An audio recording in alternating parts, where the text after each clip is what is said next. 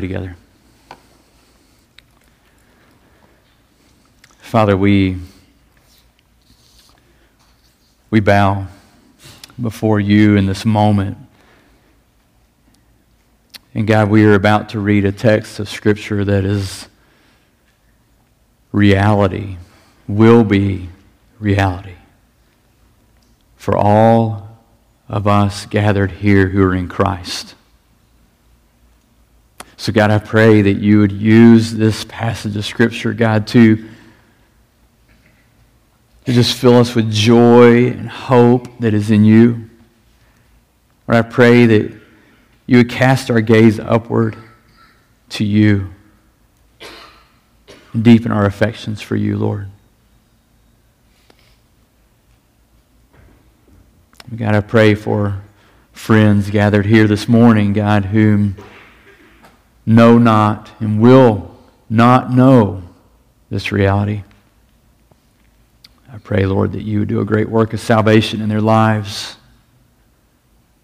Draw them to yourself, Lord. Open their eyes to behold your glory, your grace, and their need for you. And God, I do ask for wisdom. And I confess that this is a more grand reality and a greater glory than we can comprehend. So God, please grant wisdom as we look at your word.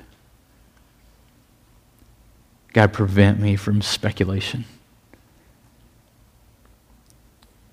God, would you find me faithful to just preach your word and your truth this morning? We ask in Christ's name. Amen. If you haven't been with us, we're working our way through a series on heaven. All things new, life in light of eternity. Considering what does God's word reveal about our final destination as believers? What does it mean? What does it look like to do what Paul talks about in Colossians 3, to set our gaze above, to look to the things that are above and not just walk and not just live in light of the world and the things we can get our hands on and things we can wrap our minds around. And so several passages that we've looked at already, and particularly this one that we look at this morning in Revelation 21, really directs our gaze upward to heaven and gives us a glimpse of what is to come. And it does so in a way that honestly is just quite remarkable. And to be perfectly honest with you, as I've read and studied it this week, I just keep coming back to the fact that there is so much about God and His glory and His greatness and the magnificence of His Word that He's revealed to us that just leaves us shaking our head in awe. And so this morning we look at Revelation 21. As you turn there, I just want to, just for a moment, kind of give you a picture in your mind that I think we'll use to kind of help understand what's going on in Revelation 21. I want you just to, for a moment, just kind of imagine that you've won this free construction of your dream home. And it'll be situated on your dream tract of land. I don't know what that might be for you. Maybe it's on a cliff overlooking the sea with a beautiful sunrise every morning. Or maybe it's nestled in the woods or at the top of a mountain. I don't know what it might look like, but you have won this. Construction begins, and as construction begins, they give you and say, listen, we want you to already know and experience part of this. We want to give you this remarkable, unbelievable, perhaps a travel trailer, top of the line, incredible travel trailer we're going to put on the property and you can move on into. Or perhaps it's a cottage that they'll go ahead and construct that you can live in, this luxury cottage or luxury travel trailer. Now, it's great. It's quite honestly a upgrade from where you're at now. For many of us in here, something like that would be an upgrade for us, right? We appreciate that. We like it. We enjoy it. But it pales in comparison to the home that is being built. It pales in comparison to the ultimate, the final reality, the final destination of where we will reside. Now, the question is this, in the midst of that, would you be absolutely content with saying, you know what, I'm just going to stay here. I don't want to go there. I don't want to consider what it would be like to live there and what is being gifted to me. I don't want to experience the joy and the enjoyment, the glory, the grandness of living in that place. I'm just content here. Or would you even just settle with the travel trailer? Would you say, well, I'm okay with that. That's all I want. No, we would long for the best. We would long for that final destination. We would long for what awaits, right? So I want you just to hold that picture in your mind as we talk about this and get into our text. But before we do, I want to kind of explain two concepts that I believe are important for us to consider when we look at Revelation 21. Two concepts that we just need to understand at the back of our mind, and it'll kind of make sense of the illustration there at the beginning, I hope. The first concept is this, is redemptive continuity. Redemptive continuity. It's the principle that God does not destroy or do away with His creation, but instead restores, redeems, and renews it. You'll remember our very first sermon came actually from Revelation 21. I told you that day that we would come back to Revelation 21, and here we are. We looked at that day, we focused on Revelation 21, verses 5 through 8. Today we'll look at the rest of the chapter. But redemptive continuity is this idea that God doesn't just do away with His creation. He doesn't forget it. He doesn't just go, well, that was a mistake. Goodness, I'm going to get rid of that and just do a new one. No, He renews, He redeems, He restores it. That's what we saw in Revelation 21:5, where God makes the statement, the declaration, I am making all things new. We think about our own personal lives, our own personal walk with the Lord and our faith. We read in 2 Corinthians 5:17, therefore if anyone is in Christ, he is a new creation. The old has passed away. Behold, the new has come. And so we understand there in that instance, and that understanding, that description of us and our walk with the Lord, our relationship, our standing with Him, that the old heart of flesh that was dead in transgression and sin, the heart of stone was restored and given newness of life. God made us alive. We were not destroyed. So easy example, we think about Paul and Paul's testimony that he was made new in Christ. Paul was still Paul, but he was different. He had been changed by the grace of God. In our opening illustration, it is somewhat the idea of the house that will be magnificent. It'll be kind of like the cottage, but it'll be better in a much more glorious, in a much more grand way. It'll be similar. There's some continuity there. It's been redeemed. It's been renewed. It's been restored. It's been made new. It's been made better than it was before. The theologian Herman Bavinck writes this to help us understand it better. He says, God's honor consists precisely in the fact that He redeems and renews the same humanity, the same world, the same heaven, and the same earth that have been corrupted and polluted by sin. Just as anyone in Christ is a new creation in whom the old has passed away and everything has become new, so this world passes away in its present form as well, in order out of its womb as God's word of power, at God's word of power, to give birth and being to a new world. What he's explaining there is what we've been talking about. There's this continuity where He takes what is old, the old earth, the old heavens, and makes them new and restores them. He restores the same humanity, same world, same heaven, and same earth to make it new. This redemptive continuity. He redeems, and there's some continuity to creation. He doesn't just cast it aside and abolish it. So that's the first concept we need to understand. The second one is something that we've referred to before, and it's just an understanding of New Testament theology, and it applies here when we think about the new heavens and the new earth. It's the idea of the already and not yet. The already and not yet. What we understand here is that believers already experience the blessings and the assurance of heaven in the presence of God when we die. But the day in which all things are made new has not yet come. Okay, so there's this already and not yet. So we already, as believers, we will experience the blessings of being in the presence of God when we die, right? We already experience the assurance of that. We don't go into this kind of holding tank, but we experience and we've been blessed with the assurance of that, right? But the new heaven and the new earth, as it will be, all things being made new, has not yet come. And so we have this understanding, this idea of heaven now and heaven forevermore. So as we consider our eternal home, there's a distinction that needs to be made, and most of us don't really consider it. We haven't perhaps even thought about this. And the distinction is that heaven as revealed in Scripture is more marvelous in the future than it is right now. And that's something that is kind of can be hard to wrap our minds around, right? Because we typically just refer to heaven. I'm going to be in heaven now, and you die, and I'm in heaven, you know, in the presence of the Lord immediately, and that's where I'm going to dwell for all time. Well, according to Scripture, we look at Revelation, there is a progression, and heaven becomes more marvelous, more grand, more glorious. Heaven will change. And this doesn't mean God changes, right? Heaven is not God. God created the heavens and the earth. God created all things. God does not change, okay? God does not change. But heaven becomes more grand, changes in a more glorious way. So that means we have an understanding then, we see in Scripture this idea of a present heaven and a final heaven. A present heaven and a final heaven. The present heaven would be the already, what you've already been given. So if you go back to that initial illustration, it's what is you already have in your possession. It's what you already know.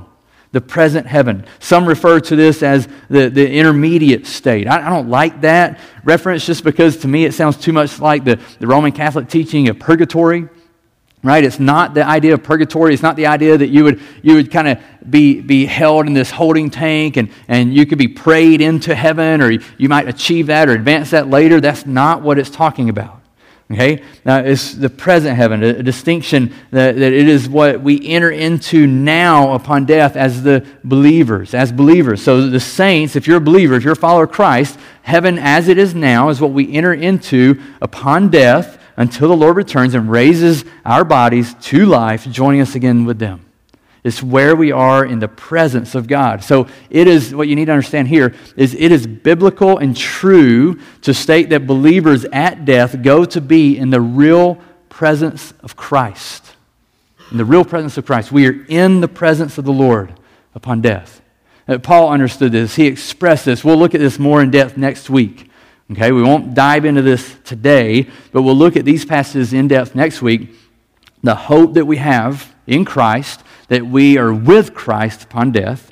2 Corinthians 5:8, he says we would rather be away from the body and at home with the Lord, right? And even in Philippians 1:23, he says, my desire is to depart and to be with Christ, for that is much better.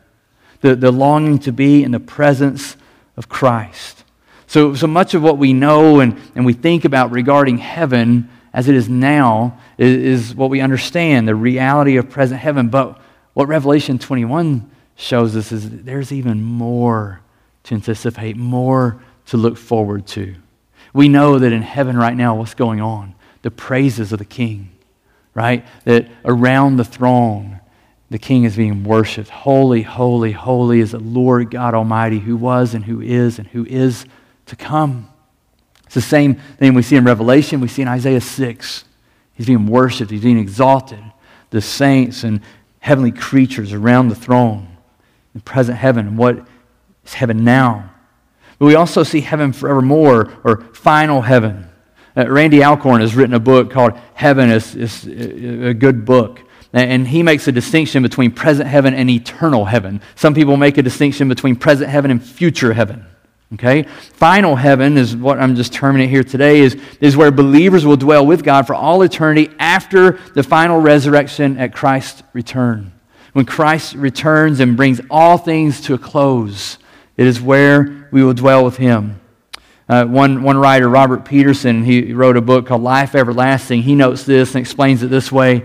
Is that people are not mistaken when they say the Bible teaches that believers' spirits survive death and immediately enjoy Christ's presence in heaven.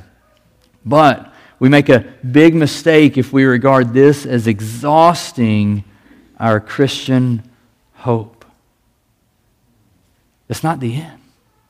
It's not as glorious as it'll be, and we see that in Revelation 21, and this is where we want to land for the remainder of our time. Let's look at the word of the Lord this morning. Revelation 21, beginning in verse 1, we read, "Then I saw a new heaven and a new earth, for the first heaven and the first earth had passed away, and the sea was no more. And I saw the holy city Jerusalem coming down out of heaven from God, prepared as a bride adorned for her husband. And I heard a loud voice from the throne saying, 'Behold, the dwelling place of God is with man. He will dwell with them, and they will be his people, and God himself will be with them as their God. He will wipe away every tear from their eyes, and death shall be no more, neither shall there be mourning, nor crying, nor pain anymore, for the former things have passed away.' And he who was seated on the throne said, 'Behold, I am making all things new.' Also he said, 'Write this down, for these words are trustworthy and true.' And he said to me, 'It is done. I am the Alpha and the Omega, the beginning and the end. To the thirsty I will give from the spring of the water of life without payment. The one who conquers will have this heritage, and I will be his God, and he will be my son. But as for the cowardly, the faithless, the detestable, as for murderers, the sexually immoral, sorcerers, idolaters, and all liars, their portion will be in the lake that burns with fire and sulfur, which is the second death.'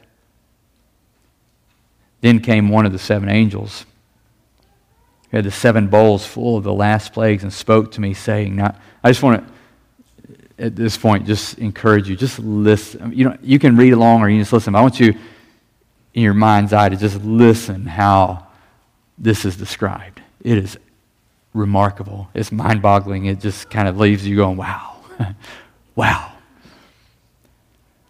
Verse 16, verse 9.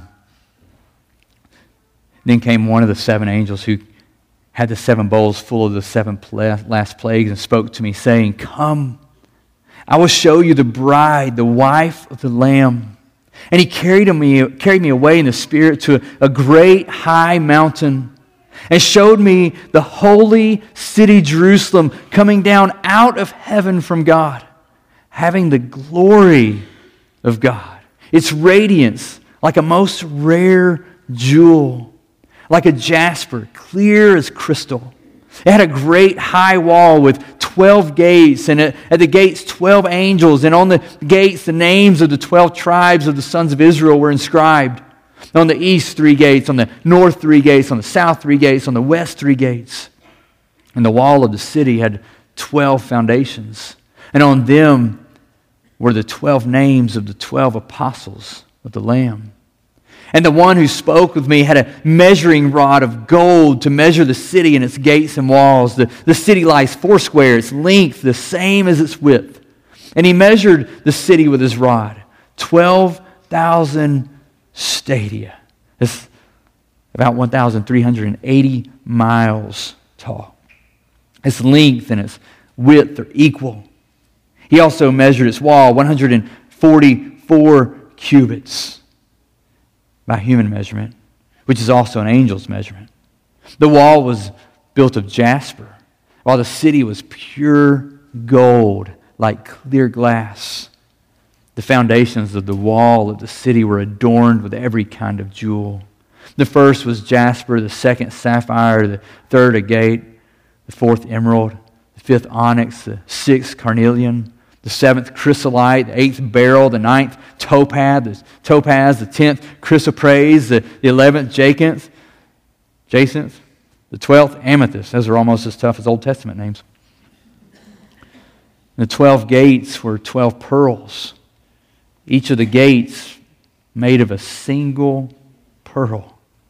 And the street of the city was pure gold, like transparent glass.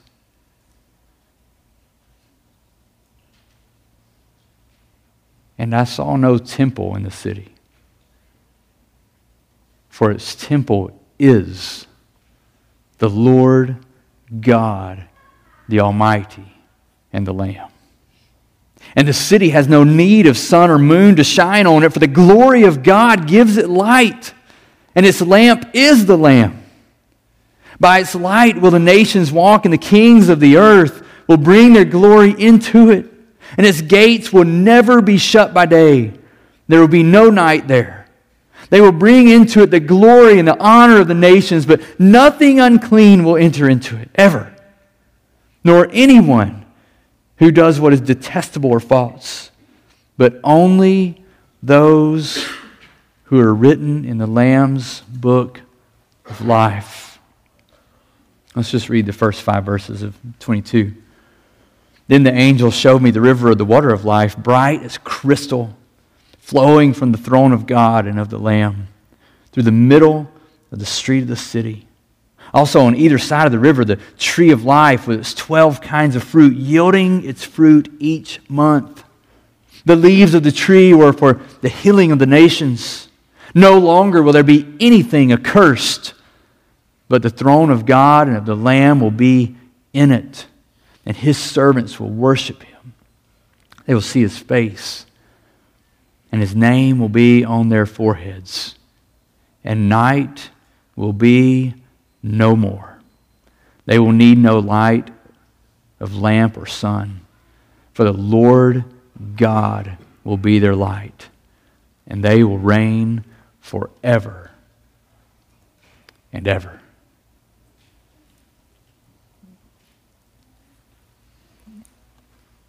It's incredible. Most of the week, I sat in my office doing the same thing I'm doing now. Whoa, what do I say? What more do you say? How do you explain that? How do we wrap our finite minds around this? But to say it's going to be more glorious than we can fathom. Than to say that God's dwelling is going to be with man. And to say that the city of God is strong, secure, it's glorious. It's an amazing, amazing picture of what awaits the believer. See, Revelation 21 is telling of that moment in which God ushers in the new heavens and the new earth. That's what we read right when the chapter begins. It's the moment in which the beauty and the blessings of present heaven give way to the beauty, blessings, and glory of the final heaven, when God's redemption and restoration of all creation is complete. When all things are made new, when he said, it is done, it's finished. Behold, I'm making all things new, and it is done. It's complete. This is a transitional chapter. If you just think about Revelation for a moment, and you don't have to flip back, but at the beginning of Revelation, when you start the book in chapter 1, verse 7 and 8, John begins by sharing what Christ revealed, and what he reveals to him in that moment is that he's coming again. The assurance that Christ will return. And then in chapters 2 and 3, we have letters to 7 churches from Christ. And these letters all call the people of God to persevere, to overcome. And he continues in showing what that is to the 7 churches. In Revelation 4, we get a glimpse of the worship of God in heaven that's going on, the exaltation of Christ, the Lamb who is worthy. We see that. We get a glimpse of it. We are allowed a sneak peek of the exaltation of God by saints and heavenly creatures. And you move into chapter 5 through 20, and it's primarily about the judgment of God upon unbelievers and Satan as God pours out his holy wrath to usher in the new creation that we read of in chapter 21.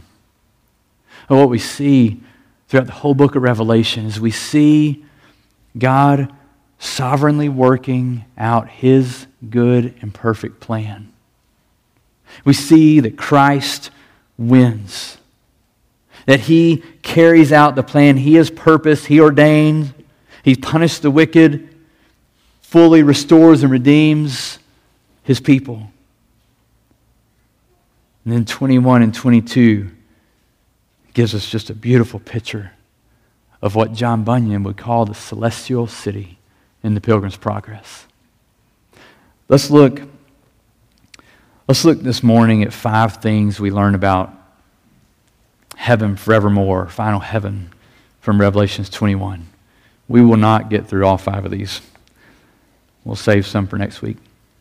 There's 5 things we learn about heaven forevermore. First is that there will be a new heaven, a new earth, and a new Jerusalem. There will be a new heaven, a new earth, and a new Jerusalem. In the Old Testament, we understand, we see heaven as God's dwelling place. The earth is man's dwelling. And Jerusalem is the holy city in which the temple, the presence of God, is centered among man. Now, if you keep that in mind, in the Old Testament, that heaven is God's dwelling place and earth is man's dwelling place, it makes it really beautiful in Revelation 21 when the holy city comes from heaven to the new earth, right? And the dwelling of God is with man. Once again, with man. God reveals in Isaiah that the whole idea in the Old Testament, that's not how it will always be. In Isaiah, we read Isaiah 65:17, really from that point on through 66, Isaiah prophesies, "For behold, I create new heavens and a new earth, and the former things shall not be remembered or come into mind." Later in chapter 66, verse 22, he says, "For as the new heavens and the new earth that I make shall remain before me, says the Lord, so shall your offspring and your name remain." Isaiah, writing to the people of God, fills them with expectant hope to look forward to what God would do. But then we have the fulfillment of that prophecy told of in 21 verses 1 through 2. It's that whole idea we said earlier, redemptive continuity. That the new heavens and the new earth have come is continuity, because John describes it as a what? A new heaven, a new earth, a new city, right? We understand heaven, earth, and Jerusalem. We understand those concepts. They will be new, but they will be like what is here. They're familiar terms. They make sense to us. We understand them. So there's the continuity, but it's redemptive because all three of them are new. They've been made new. They've been restored.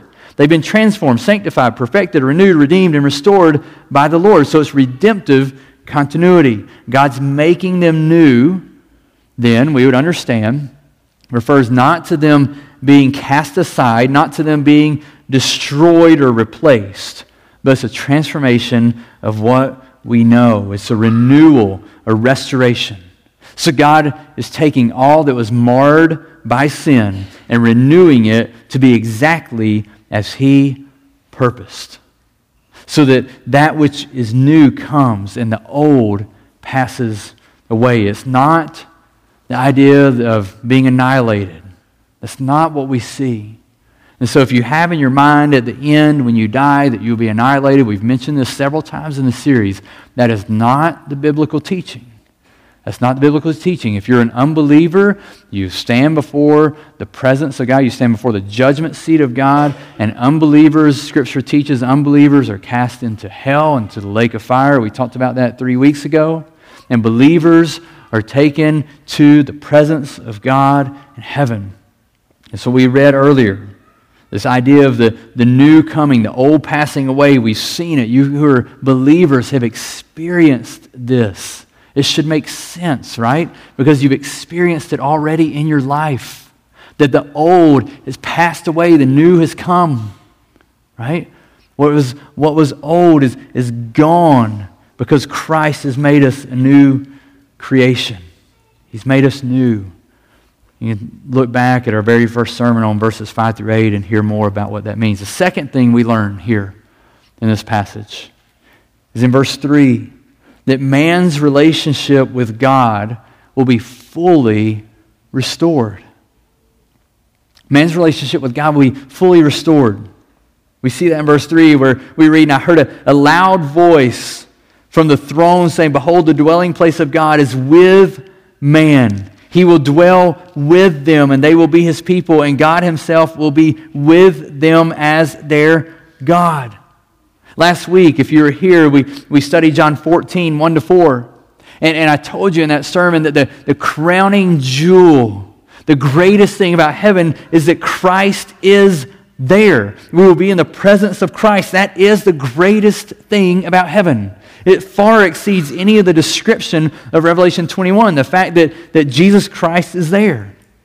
Okay? So we talked about that. We talked about the importance of being in Christ's presence last week. But here we're reminded of what? That the great tragedy of sin is what? In the garden, when man sins, what's the great tragedy? The great tragedy is brokenness, separation, that the relationship between God and man is broken and separated. But the great beauty of God's redemption through Christ is the restoration, the reconciliation of that relationship, that we are brought back together in Christ. Through Christ, it's the only way that relationship's restored. Only way, right? No one comes to the Father except through Christ. And what we see in Revelation 21:3 is we see three times we're told that we will be with God. With God, He's making a point to us. God is getting it through our thick skulls that the dwelling place of God is with man. He will dwell with them. They will be His people, and God Himself will be with them as their God. God Himself will be with us. Our relationship with Him restored. Oh, what a beautiful picture this is. This week I was at youth camp and preparing, so if the sermon doesn't make sense today, you can blame it on all these guys with t-shirts on. But this week at camp, we were sitting in the room, and Matt and I were talking about this and just talking about how remarkable it is, how amazing it is that A, we'll have our relationship restored with God, but what's really remarkable about that is that the one who restores that relationship is the holy God that we rebelled against. I didn't restore my relationship with God. He restored it. The one who did not break the covenant made, God, the perfect covenant keeper, is the one who established the new covenant through the shed blood of Christ, that my relationship with Him might be reconciled. That is grace and mercy displayed. That is a picture. If you want to know what grace is, if you want to know what mercy is, that's it. If you want to know what it really looks like to be a person who forgives others, if you want to know what it really looks like to show love to others, look no further. That's why when we're called to forgive in Scripture, we're called to forgive as Christ, or as God in Christ forgives us. And as a side note, if any of us are sitting in here this morning struggling to forgive someone, we might want to check God's forgiveness of us. And that's why when Jesus looks at His disciples in John 13:34, His calling to love is based on what? His love for them. A new command I give to you, love one another, what? As I have loved you.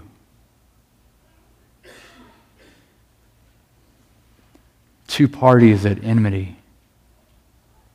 Two parties broken and separated by sin. Restored and renewed. This has been the thread through Scripture, through the narrative. I mean, just think Genesis 1 and 2. What do we see in Genesis 1 and 2? We see God and man walking together in perfect fellowship, relationship. There's no brokenness there. There's no sin. The relationship between God and man is perfect. But then what do we see? We see the fall in Genesis 3, and as a result of the fall comes separation between God and man. We see sin wreaking havoc, bringing brokenness and separation. But then God instructs his people to do what? He instructs them to build a tabernacle. And this tabernacle will be a temporary place for God's presence to be among his people, the Shekinah glory of God to be among his people. As we continue through the Old Testament narrative, what do we see? We see then the holy city, Jerusalem, Zion, the city of David. And in the city of David, what would be built permanently? The temple. And the temple, what is it? The temple is where the presence, the Shekinah glory of God is found. It's God's dwelling among man. But that's not it. That's not where we look to. That's not the end. Isaiah prophesies in Isaiah 7:14 when he prophesies of the Messiah, what does he say? His name will be called what? Emmanuel. And we read in Matthew 1:22-23 that Isaiah's prophecy in Isaiah 7:14 is fulfilled in Christ, that he is Emmanuel, God with us.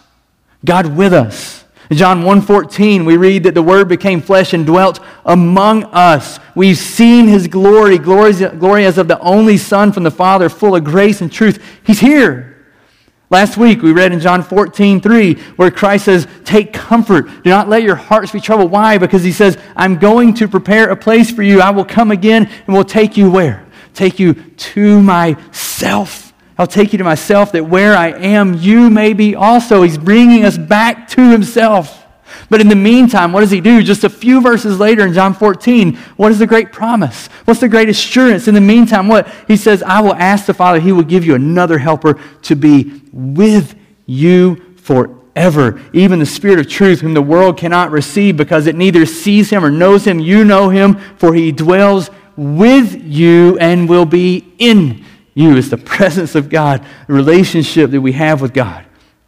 But that relationship just continues. We just continue to move towards Revelation 21. We read this text last week too, 1 Thessalonians 4:17, on the final day when Christ returns and he calls us home, the resurrection of the dead. He says what? The purpose is so that we will always be with the Lord. The relationship restored. And now we read in 21:3 that they will be his people. God himself will be with them as their God. The grandest thing as we read Revelation 21 again, it's remarkable to read of all of the how majestic it's going to be. It's going to be incredible. The most amazing thing is that God has restored and will restore perfectly the relationship between him and his people. We will be with God.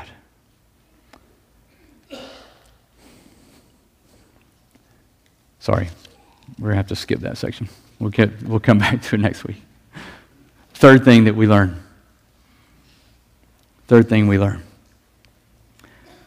God's glory will be on full display. God's glory will be on full display. The only way I know to really describe verses 9 through 22:5 is that it just simply oozes the glory of God. It's just like when I try to boil water for rice or macaroni. I put it in there and it just oozes over. I look over and the stove is a wreck because it's bubbled over. That's the picture here. The glory of God just bursting forth. The descriptions just overwhelm us with how glorious it is. Because it's the grandest things that we can consider, that we can think about, that we can wrap our minds around. But when we look at the whole chapter as a whole, that's not even really the focus. The focus is that God's going to be with man.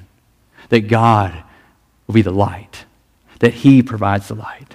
It just declares and shows God's glory. Do you remember Moses longed to see God's glory? Remember in Exodus 33? He longed to see God's glory. That was his request. "Would you just let me see your glory?" Right? He longed to see that. The tabernacle and the temple were places of God's glory among his people. What did John 1:14 say? When Christ comes, we beheld his glory. Oh, in the new heavens and the new earth, the glory of God is the presence of God, and it is in brilliant, radiant display. We will behold the glory of God on full display in the presence of him. In verse 11, It says that the New Jerusalem will come, and what does it describe it as coming? Having the glory of God. This glory will never fade. Why? Because it's the glory of the everlasting God. It will never fade. It will never dissipate. It will never leave. It will never change. Because it's God's glory. It's Him, His presence. And we see that description in verses 22 to 26. Just remarkable, right? There's no need of a temple in heaven. Can you imagine that John's looking around and the thing that stands out to him, and what does he see when he goes to Jerusalem, when he goes to Mount Zion, what does he walk to? What do all the Jews go to? They want to go to the temple. They want to see it, how ornate it is. They want to see the temple. And in this moment, John's looking around going, where's the temple? Where is it? It's got to be here. No, it's not. It's not, John. Why? Because the Lord is the temple, it says in verse 22. His temple is the Lord God, the Almighty, and the Lamb. That's it. You don't need a temple because His presence is there among us. He is dwelling with man. He lights the new heavens, the new earth, the new Jerusalem. It says, there's no need of sun or moon. Can you even imagine that? No need of it. Why? Because the Shekinah glory, the glory of God is lighting it. I mean, some of you have been on a stage and a spotlight hits you in the eyes. You're like, oh, man, that's bright. Oh, the brightness of Christ will light heaven. It will shine forth. I love that. I love that line of the song we learned last week. We'll sing it again, I think next week, if I'm not mistaken, from City of Light. On that day, we will see you shining brighter than the sun. On that day. Oh, what a glorious thing to behold. Jim Hamilton, his commentary, trying to help us understand how glorious the presence of God is. He writes this, and he's a beautiful picture. I couldn't say it better myself for sure. He says, the treasure in the new heaven and the new earth is God. Look at how casually what is treasured by sinful hearts is used in the new heaven and the new earth. They take the largest pearls in the world and they make them into gates. Then they leave the gates open, even though the city's made of pure gold. And they have the audacity to take all that jasper and just build it into a wall. All that gold, and just use it to pave the streets. All this shows that the real treasure of the new heaven and the new earth is God Himself. It's not gold. It's not pearls.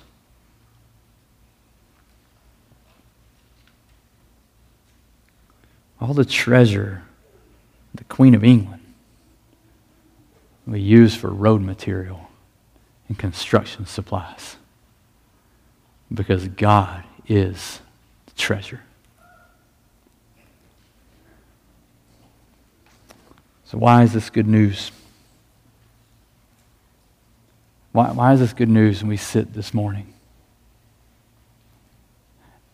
I would say the first reason it's good news is because it reminds us that God is not finished. God's not finished. He is making all things new. And the brokenness and the pain and the separation, the struggles with sin, it will be gone. And God will restore and make all things new. The second reason I would say this is good news is this, is that the Christian has nothing but good to look forward to. We have nothing but good to look forward to. It's not as though we're going to die and we should have in our minds this idea that we're going to die and we're going to heaven and we're just going to leave all these good things, and Callie, we're going to be there going, man, I wish I'd have experienced that, or I wish I had that, or I wish I could do this. No. Everything in life, Christian, everything in life that is good and true and beautiful as we know it is still currently marred by sin in some way. But there will be a day when sin is no more. Nothing accursed will be found. And everything that we know that is good and true and beautiful will be made better in the presence of Christ. And that's good news. It's good news. Just close. We'll look at number 4 and 5 next week. I just want to close by directing your attention to verse 27. Nothing unclean will ever enter it, nor anyone who does what is detestable or false, but only those who are written in the Lamb's book of life. The only way that your name is written in the Lamb's book of life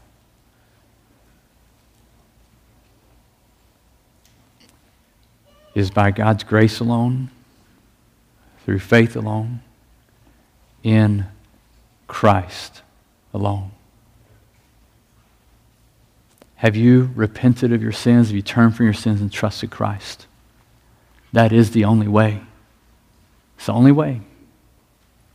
If you have done that, then in a few moments, you will be able to sing with great anticipation and joy the last line of all glory be to Christ. If you have not trusted Christ, you will not see or behold any of this. You will not see the glory of God. But according to Scripture, you will see and you will experience in full display the wrath of God. So the appeal is to trust God in faith, trust Christ in faith today. Talk to one of us. Talk to someone here, you know, as a believer. Respond in Christ, in faith in Christ. I want to invite you to stand. Their worship team makes their way up to the stage. We close with a song, Glory Be to Christ. And believers, this is what we have the joy of singing when on the day the great I am, the faithful and the true. The Lamb who was for sinners slain is making all things new. Behold, our God shall live with us and be our steadfast light, and we shall e'er his people be. All glory be to Christ. All glory be to Christ our King. All glory be to Christ. His rule and reign we will ever sing. All glory be to Christ. Let's sing and let's worship Him.